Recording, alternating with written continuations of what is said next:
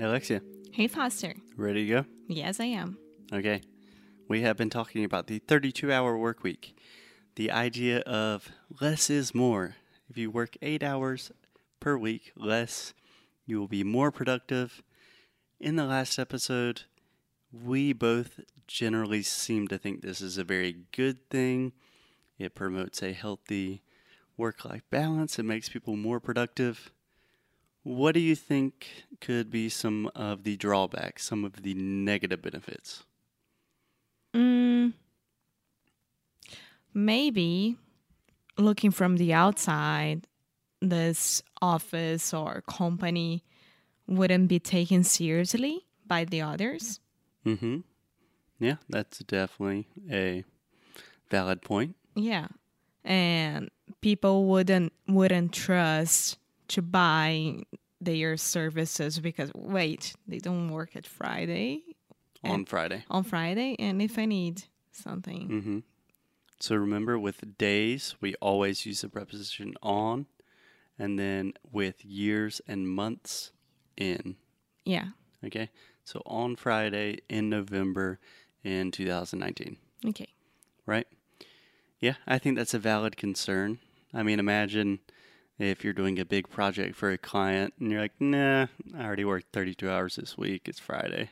But So at the same can- time, that's how a client gets so um mimado, Spoiled? spoiled because the client knows that you are there most of time and if he sends a message like 5 p.m. on a Friday, you need to get it done by Friday 7 p.m.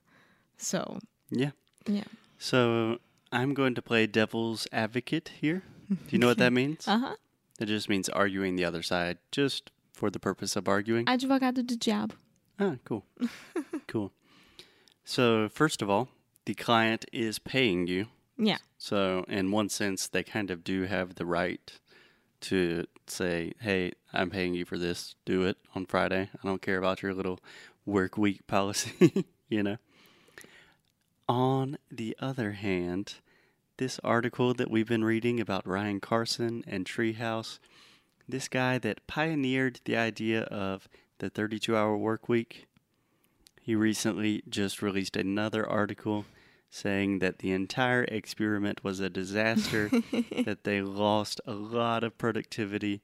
Now everyone at the company is required to work at least 40 hours a week, and he says he personally works at least 70 hours a week. Yeah. What do you think about that?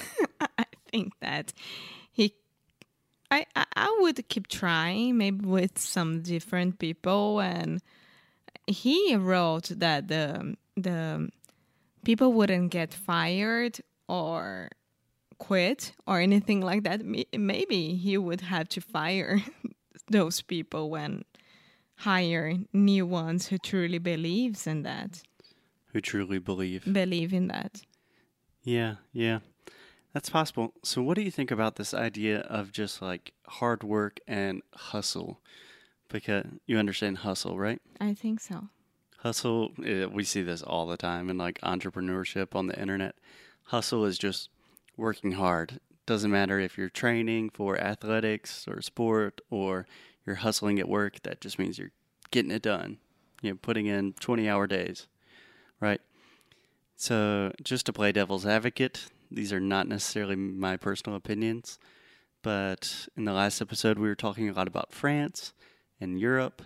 France and most of Europe have a lot more relaxed uh, labor laws. Like you have more vacations, you work less. In Spain, you have these, you have siestas, at least compared to the U.S. The U.S., you're going to work at least 50 hours a week with pretty much little to no vacations. compare it with brazil Yeah. yeah So I think on one hand, you could say, like, how is the French economy doing right now? How's the Brazilian economy doing right now?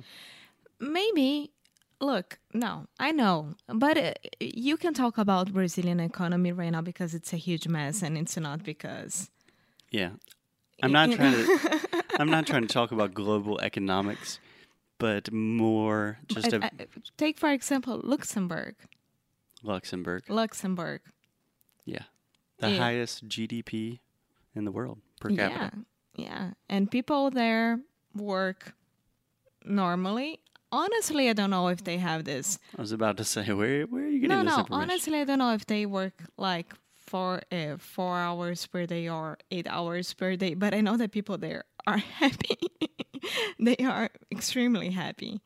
What I know about Luxembourg is that people are migrating to this place to have a better life. Here in the United States, um, once you're working in a normal office, you only have like 15 days uh, per year to have vacations and things like that. Mhm. Depends on the company here. Yeah. Um, and you don't have like the break in, during Christmas and New Year's. And I think that if you have more benefits to relax and to be healthier, Mhm. the eight hour or the four hour wouldn't matter that much. Right, right. I think that's a big part of it. Even for us now, when we're working for ourselves, the problem normally is not the actual work. The problem is stressing out about things after work, Yeah. you know? So that is a big problem. I am better on this than you are. Uh huh. You're better at Ai, this. que saco, errei de novo. You I am lost better that one. at this. Perdeu, Ow. I playboy. am better at this than you are.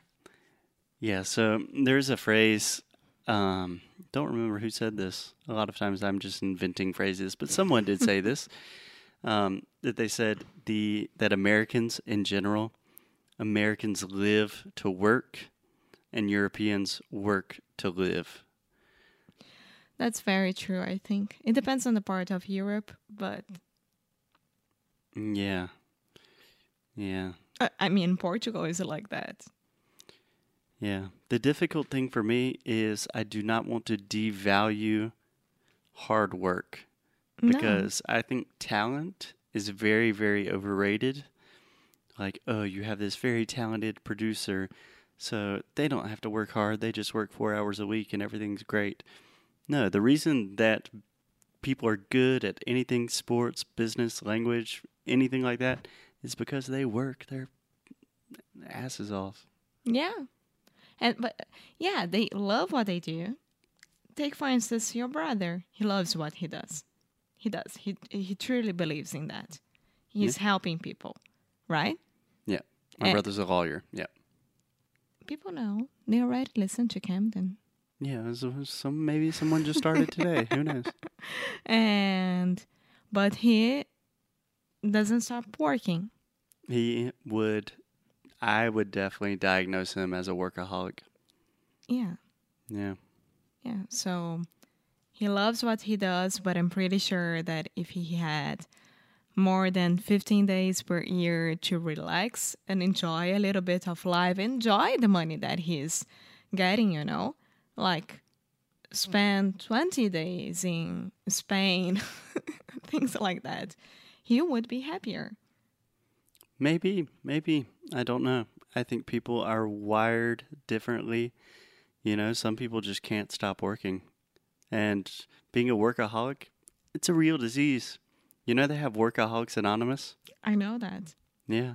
You told me that already twice. Yeah, I think I mentioned on the podcast, which is really a sign that please send me to Workaholics Anonymous. I probably need to go. No, amor.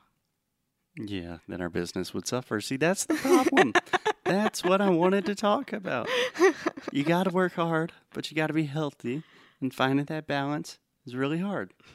Okay, so us, we work usually from 9 to 5, more or less. yeah.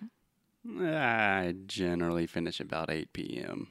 No, but the la- yesterday you took a nap for two hours. Yesterday, that was an accidental nap. The dog was sleeping on the couch. I happen to also. Things happen. Yeah. Well, we work from 9 to 5. Not like from 9 to 5, but the, the period of the time. Mhm. I know when I need to stop and watch Law and Order. I know that. or whatever.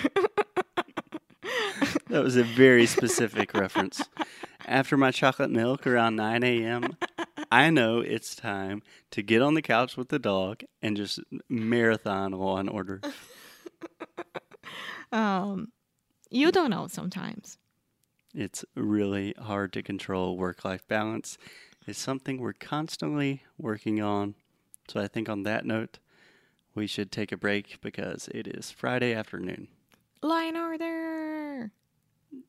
It may be a couple more podcasts. Okay, bye. Beijo.